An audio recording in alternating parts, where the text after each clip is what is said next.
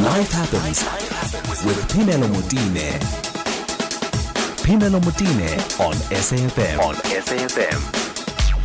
So, on the 28th of January this year, Biz Community, in partnership with South Africa's leading business trends consultants, you all know them, Flux Trends, will be hosting Biz Trends 2021. And the theme is Towards New North and New Narratives. Bronwyn Williams is a futurist, economist, as well as business trends analyst from uh, Flux Trends. And uh, I think we've just lost her on the line now, but we will try and get back to her in a short while. And really, they're just going to be doing doing a virtual event, um, and it will be part of Business Community's January Biz Trends report. Um, you know, Biz Community has this annual report that they have, which uh, annually features hundreds of trends, uh, predictions from industry, thought leaders across 19 sectors, and a dynamic and diverse crew selector um, has been selected to try and put people's thoughts together. It will be led by Dion Chang. We all know Dion Chang from uh, Flux Trends. So Bronwyn, I think, is back on the line. Bronwyn, thank you so much for, for, for staying with us. Hi. Thank you so much for inviting us. Happy so, New Year to you and your listeners. Yes, let, us talk about the theme towards new north and new narratives. Yes. So what we've really seen is that last year was obviously a year of quite a lot of chaos and having to cope with things. So it was quite a reactionary year. And what we're starting to see is that this year has got to be a case of rebuilding in some way. Mm-hmm. You know, so we have to start actually being proactive about the future and heading towards whatever that new north is going to be. We can't just be treading water for another year Because, of course, we don't know how long these things are going to continue for, but we have to start dealing with what we have. You know, as the old adage goes, you know, do what you can with what you have where you are. Bronwyn, you know, I, I was having a conversation with a colleague, um, saying to a colleague that, in fact, uh, from my me, my reading, I understand futurists to have always warned about um, pandemics and, and their cycles and so on. So, in a way, it's not as if this was not information that was out there. The question is, even though futurists, people like yourselves, have been talking about you know, what could be an upcoming pandemic. Obviously, there were no details to what it's going to be. Um, why is it that we still were so caught off guard? Well, it comes back to the old question of the difference between importance and urgency, you know. Mm. So we do know things like pandemics are things that are part of our world that we live in, and they are always important things, but they're not always the most urgent thing from a political or from an organizational perspective. We've always got stuff to be dealing with day to day. You know, we've got sales targets to meet if we're a company, if we're a government, we've got voters to please, we've got, you know, things to do, we've got to keep the lights on. And there's always a lot of noise that keeps us busy. So very few institutions and individuals have taken the space and time to actually put those contingency plans in place. We really have seen this over the last year or so, the last sort of 12, 13 months that we've been going through the whole pandemic process, that the countries that did have some sort of plans in place that have taken the time to focus on what is important, not only what is urgent, we're in a much better place to start dealing with it. Now we can refer to some of the Asian nations who have had pandemic or at least epidemic scares in the more recent past, mm. since the year 2000. Mm. They already had those sort of wheels in motion, so we're able to get those processes rolling a little bit faster than the rest of us. I think that's really the lesson to take away if you are in a leadership position at business, even in your own life as an individual, that we have to make time for what is important because there will always be something urgent that can attract our attention if we don't force ourselves to take the time to focus on those important threats and opportunities. We shouldn't only make this about, of course, doom and gloom. We also have to start thinking proactively about where we're headed and what we can be doing.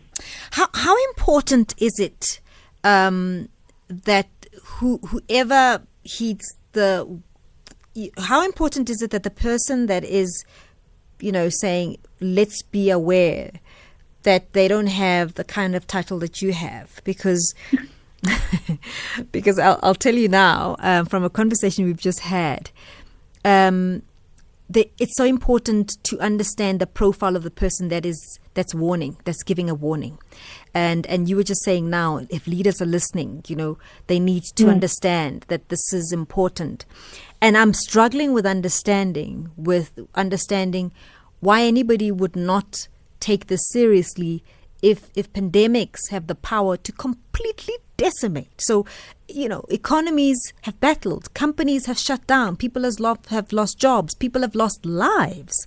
So, Is it because where they get this from is somebody like yourself with the title that says futurist? Is, is that part of the problem? Is there a need for a more collaborative effort in making this message um, more inclusive? Well, I think there's a few ways to look at that. I think the first thing is, of course, to understand that most leaders spend most of their time working in their businesses and not working on their businesses. Or if you're a government, you spend most of your time working sort of in your portfolio, but not on where you're headed and what you're going. And I think that that's just a symptom of our times, where we are so sort of caught up in what's going on in the world, and there's always something to attract our attention. There's always another crisis. In fact, as South Africans, we know this. Mm. We were in a very turbulent time before the pandemic even happened. There were many things to mm. attract the attention of leaders, be they corporate or be they in the public sector. So I think that that is something that we have to be aware of there. So I don't think it's only just a, a lack of willing mm-hmm. to have these conversations. There's a lack of resources, and by resources I mean time and, of course, the costs that go with it, because mm. it costs to put together a contingency plan for something that you know could happen. There's a statistically probable opportunity that could happen, but it's not guaranteed mm. to happen. Whereas you know that there are bills that have to be paid next month. That's a guaranteed threat that you have to deal with. So it is very, very hard. That's why it is often quite helpful for organizations to engage with people like ourselves who have the luxury of working at that higher level. That's what we do. That is our core function, is to look at things that leaders who are busy trying to work in their businesses and achieve their day-to-day tasks simply don't have the luxury of doing. And that's why it is often helpful to get an outside view in there. There's also quite an interesting thing known as the sort of 10th man principle, which mm. if you not don't have the budget or the luxury mm. to actually engage with a service like ourselves, mm. you know, bring in external consultants, what that is is you basically set someone up in your team to have the mandate of being the naysayer, for want of a better word, to play the devil's advocate, to challenge the status quo. And you give that person the space to say that and the mandate to actually speak out against the consensus in your group. And that is, of course, the other issue that we have to contend with when mm. it comes to dealing with threats and big opportunities. They require change, and change is scary. Mm. Even planning for a potentially disastrous occurrence can be scary. Mm. And what all too often tends to happen in boards or in meetings or in teams, if someone starts talking about the future, whether it is a, a positive dream they have or something they want to progress towards, or whether that's a threat that they see, those conversations get shut, down, down, because they're mm. not comfortable. And we haven't given people the mandate and the, and the space to be able to step up and actually be heard. And that is a failing of leadership. We have to allow people to have those dissenting voices and we have to encourage the hard conversations yeah. because otherwise we end up playing catch up and reaction all the time when things like 2020 happened. Yeah. And we have to also be very, very aware that 2020 is not necessarily a once in a lifetime occurrence. Mm things like climate change mean that, you know, our, our Earth's natural patterns and environment is changing, mm. means there is a very real risk that we could have more zoonotic yeah. diseases as climate patterns change. more change. frequently. More frequently. You know, so we have to prepare prepare for those sorts of ideas. There's other threats that we know could happen that we tend not to think about because they're too big and too scary. And the one I always come back to is the whole threat of nuclear warfare. so I know this is probably the last thing your listeners want to think about, it's the sort of thing that I'm paid to think about on a day-to-day basis. the reality is that we've had the means available to us to literally destroy our planet since World War II. And we were lucky that it hasn't, that that sort of disaster hasn't happened yet. But we have to understand that it is a more than 0% risk. There is a statistically viable probability that this could happen. And, you know, these are the conversations we try not to have in the macro consensus, I think we have direct control over. But that doesn't mean we shouldn't be having them. Rather, we should be talking about them and we should be scoping out that full breadth of where the future can be taking us. We should be looking as far ahead as we can, and as broad as we can, from the extreme positive fringes of the future frontier all the way through to the extreme negative ones. Because Gosh. having that preparedness and having that conversation buys you time.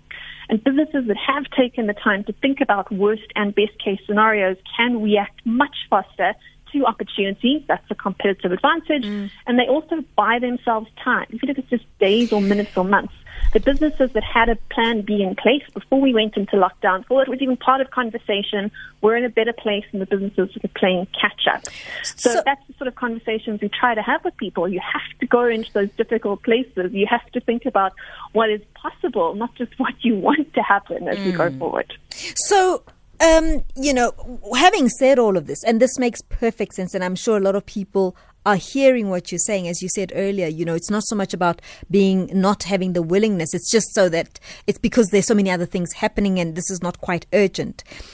Is it that we always need to be so close to the point of that reality before we are encouraged um, to develop something, to be innovative, to to move in that direction. And I'm thinking now of South Africa. Not so long ago, was faced with real threat of of lack of water. And I remember seeing a number of companies coming up with all sorts of wonderful, innovative ways of, of purifying seawater, of cloud seeding, of all kinds of wonderful things as well. Um, and I just thought to myself, isn't that amazing? I just, I just wish that the momentum uh, from business, from, from everybody would remain. In other words, those who can fund these projects continue to, even when we've had rain. You know what I'm saying? Um, and, and, and also science doesn't get tired of it because now we've had rain and then it's not, it's not interesting and challenging anymore. So what I'm saying is when you talk about, um, nuclear warfare, my goodness, you know, I, I don't want to experience something close to that before we have a solution. Um, yeah. so, so what is it going to take for us to really have the conversation that we don't want to have? Well, I think just having this conversation right now is already part of that larger conversation. But there's many tools that businesses can employ. Things like actually doing like sort of war game scenario playing, which is actually very interactive and quite fun with your with your board members or with your team members. And you actually sort of play through the different scenarios. What could happen if your competitors do something differently, or what would happen if the external environment changes? And the Rand Corporation was the sort of founders that started doing that in the sort of beginning part of last century. And they were very, very successful at playing out those scenarios. In fact, that's why I thought of the nuclear warfare example. They're the ones that came up with the whole sort of game theory thing that has resulted in us actually not having a disaster. The fact of the, the whole concept of sort of mutually assured destruction. But they came to that conclusion through sort of playing through and workshopping these concepts. So we definitely encourage you, if you do have an organization, to put some time into your calendar, into your general strategic planning calendar, to think about the sort of the farther future and also a broader future scope that you could be walking into, not just the things within your control, which is what business strategy tends to focus on, but also looking at things outside of your control and having some sort of sort of plan B or some sort of steps in place that you can react to very, very quickly should the sign points point towards something going very, very wrong or very, very right in your environment. It's all about buying that time. And as we say a lot in the sort of change and the, the future space that we work in, the businesses, the individuals, the nations that do the best are the ones that are able to adapt quickly and react very quickly. In fact, being more proactive to things like change. But I think you made quite a good point earlier, and that crisis as much as it feels very, very difficult and very unnatural to us in the moment, it does tend to give sort of big ideas lying around space to breathe. And that's a sort of the sort of light at the end of the tunnel, the glass is half full way of looking at things like what happened last year and what is still happening right now, is that in times of chaos and change and crisis, new ideas get space to breathe and get actioned. Now, the the opportunity there is to harness those ideas and run with them to change the world or your business or your strategy in a positive direction, to take advantage of that momentum, to actually implement those things. The danger is to sort of like let that crisis go to waste. And that's a phrase we heard a lot last year about how we can't let a good crisis go to waste. It's a great time to sort of mm. get rid of the dead wood to see where the stagnant and the sort of cholesterol logged parts of your business or your country or your plans, your systems are, and to sort of take that out because we can't afford to have fat in times of crisis. It's a great time to clear out the weeds and to rethink about what your core strengths are, where you're really going, where you should be focusing on, and to actually start implementing and trying some new ideas. It's very important to keep that momentum going and that you don't let the moment pass and that you don't end up being someone that becomes a victim of change rather than someone who's actually driven to new levels of success through the difficult times. Let's take uh, calls, Bronwyn. I think this is a very interesting subject. 011 WhatsApp's on 0614 There will be a virtual event happening. Uh, it's being put together by a business community as well as Flux Trends. And the theme this year will be towards new north and new uh, narratives. And I think there's a lot that we, we can unpack here and uh, continue to do that. So start dialing in on 011 WhatsApp on 0614 104 107. Life happens with Phemelo Motene. Bronwyn Williams is from Flux Trends. She's a futurist, she's an economist, and uh, she's a business analyst as well there. So they are going to have um, a, a, virtual event. It's called um, Towards New North, and that's the name of the theme Towards New North and New Narratives. This is a Biz Trends 2021. They usually have uh, Biz Trends reports every single year, but this year they're going to have this particular theme Towards New North and New Narratives, and it's going to happen on Thursday, the 28th of January. So you can just uh, put that in your calendar if you're really interested. I also think that the list of, of, of um, people who are going to be contributing to this conversation is actually quite amazing. Bronwyn, can we talk a little bit about the people that are going to be part of this conversation before we uh, continue? Yeah, so it is a, it's an event put together by Biz Community, so they'll be able to fill you in on all the all the different speakers there. Mm. But um, Dion Chang, who is the founder of Flux Trends, is going to be hosting the event, and he's going to be talking through all the general trends that we look at. So using our normal trends methodology, that's technology trends, retail trends, economic trends, diplomatic trends, and of course social trends too, and the natural ones as well. So it's going to cover a, a, wide range there. And then what I'm going to be speaking about at the event is actually about narratives themselves mm-hmm. and about how the words that we use, the phrases that we use, and the sort of the way we communicate with each other, things like fake news and all the rest of it, mm-hmm. how the words that we use actually can tend to become self-fulfilling prophecies mm-hmm. and how we should therefore be quite careful about the sort of narratives that we both consuming and sharing. So I think that's quite a big conversation to have. Oh, as we oh, know, conspiracy and fake news have been quite dominant in popular consciousness. Are you kidding us? Are you kidding us? It's been quite lit, I must say, for the past hour. So, so just give me a, a small sense, Bronwyn, of, of where that's going to go. So, in other words, the you're saying let's be very aware of the narrative. So in a in a business sense, just give me a sense of what that means. Yeah, okay, so perfectly. So there was a, a Nobel Prize winning economist, his name is Robert Shiller, and he came up with this new form of economics that he's called or termed narrative economics. Mm-hmm. I think people are quite familiar with the concept of things like behavioral economics, mm-hmm. you know, like yes. the whole way that we have different biases. So narrative economics is the next sort of big idea that we think is worth talking about because it speaks to how the words in particular, the media and politicians use can both accelerate and prolong or shorten and reduce the length of economic cycles, which means that if are we using our public platforms mm-hmm to speak the right sort of words and get the right sort of memes into popular consciousness, we can actually shrink recession time. So it's quite an interesting sort of ah. whole preface that he's put together and that he's based his work on. I think has a lot of resonance to what is going on with the world coming out of COVID, hopefully, but we're getting towards the end of all of that within the next few months because there's a lot of parallels between the way that narratives move through markets and then change yes. markets and minds as they move through them and the way that actual viruses do. So it's quite a nice analogy there between sort of economics and epidemiology, actually, when you start looking at it that way. We're trying to connect those dots there and actually look at how words and phrases that are repeated and messages that are put out mm. can actually change behavior and become once again self-fulfilling prophecies.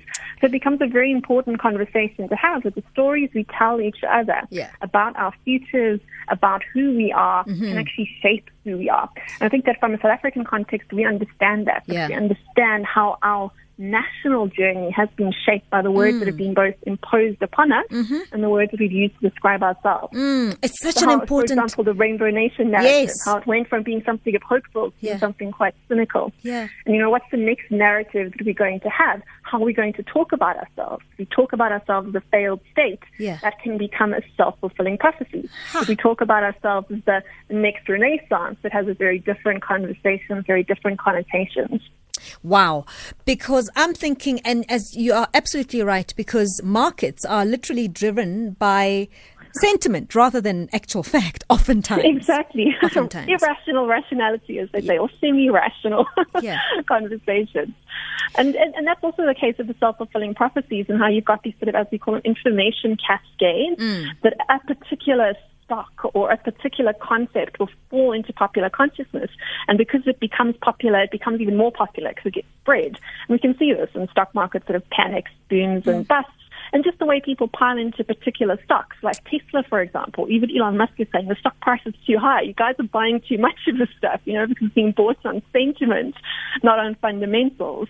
So it, it's very, very interesting to see that, that the words we use, the narratives, and the means that we have can actually be leading indicators Yeah. as to where the world is going. So they can almost be used to both sort of predict and to change the future. But And that is what is so interesting from a futurist perspective is that as we talk about the future, we change it. Yes. So if we are doing our job correctly, when we predict, our predictions should not come true because they should cause some sort of action that Yes. then changes where we end up, which is a very interesting sort of conundrum to think Mm. through. So, so I would have said in my past life that so what is required is leadership to be the custodians of the narrative. I've now since evolved into believing that top-down approach doesn't work, and so you need kind of like a buy-in. How do we get then to have a common narrative?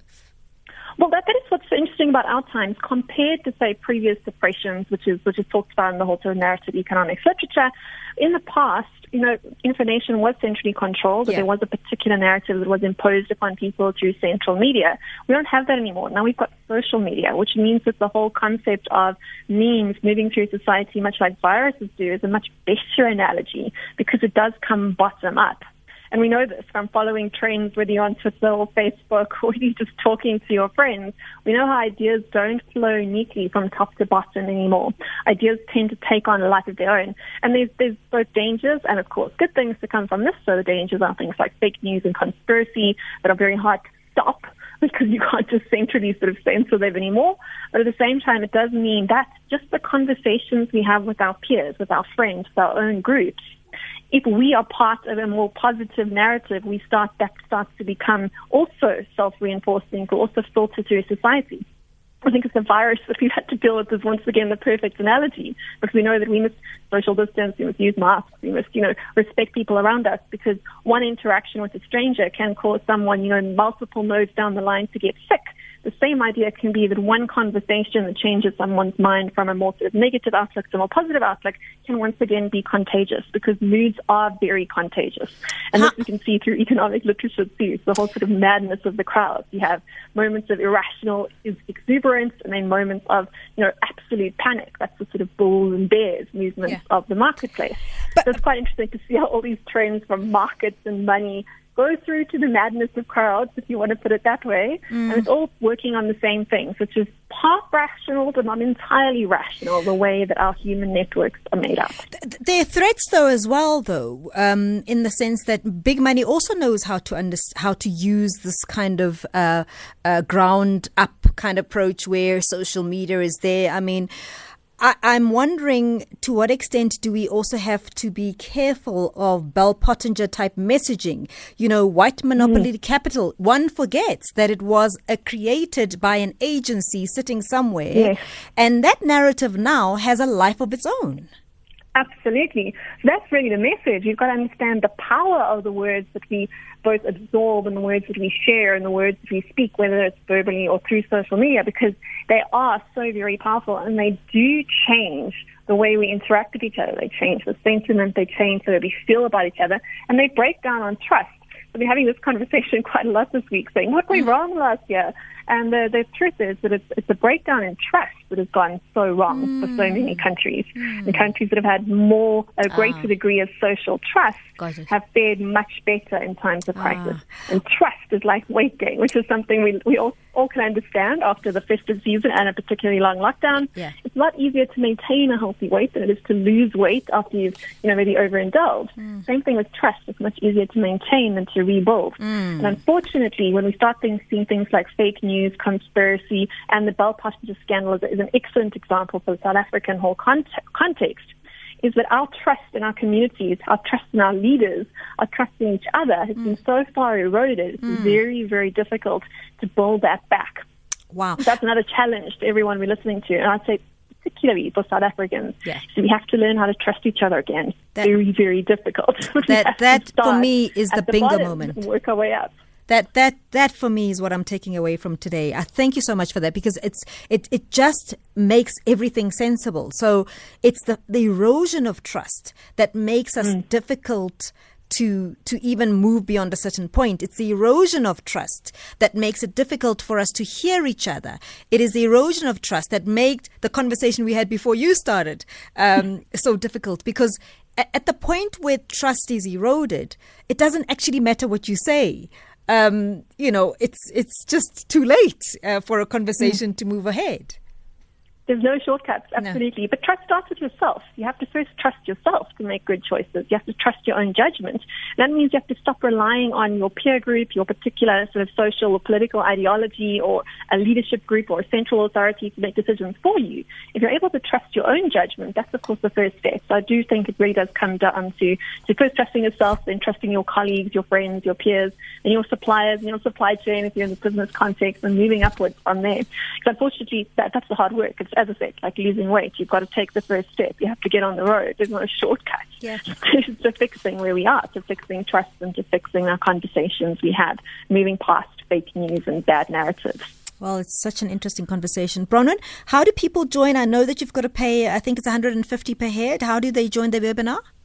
Yeah, so if you can go down over to Biz Community, they've got banners up everywhere there. okay. or you can go over to their, their event right. page there, and it'll say very clearly sort of Biz Trends 2021. Right. And Terry and the team there will absolutely help you if you have any problems. Thank you so much for talking to us, Bronwyn. Thank you. Thank you. Bronwyn Williams is a futurist and economist, and uh, she's also a business trends analyst at Flux Trends. And as she said, just go to Biz Community um, to join that conversation. It will happen on the 28th of January.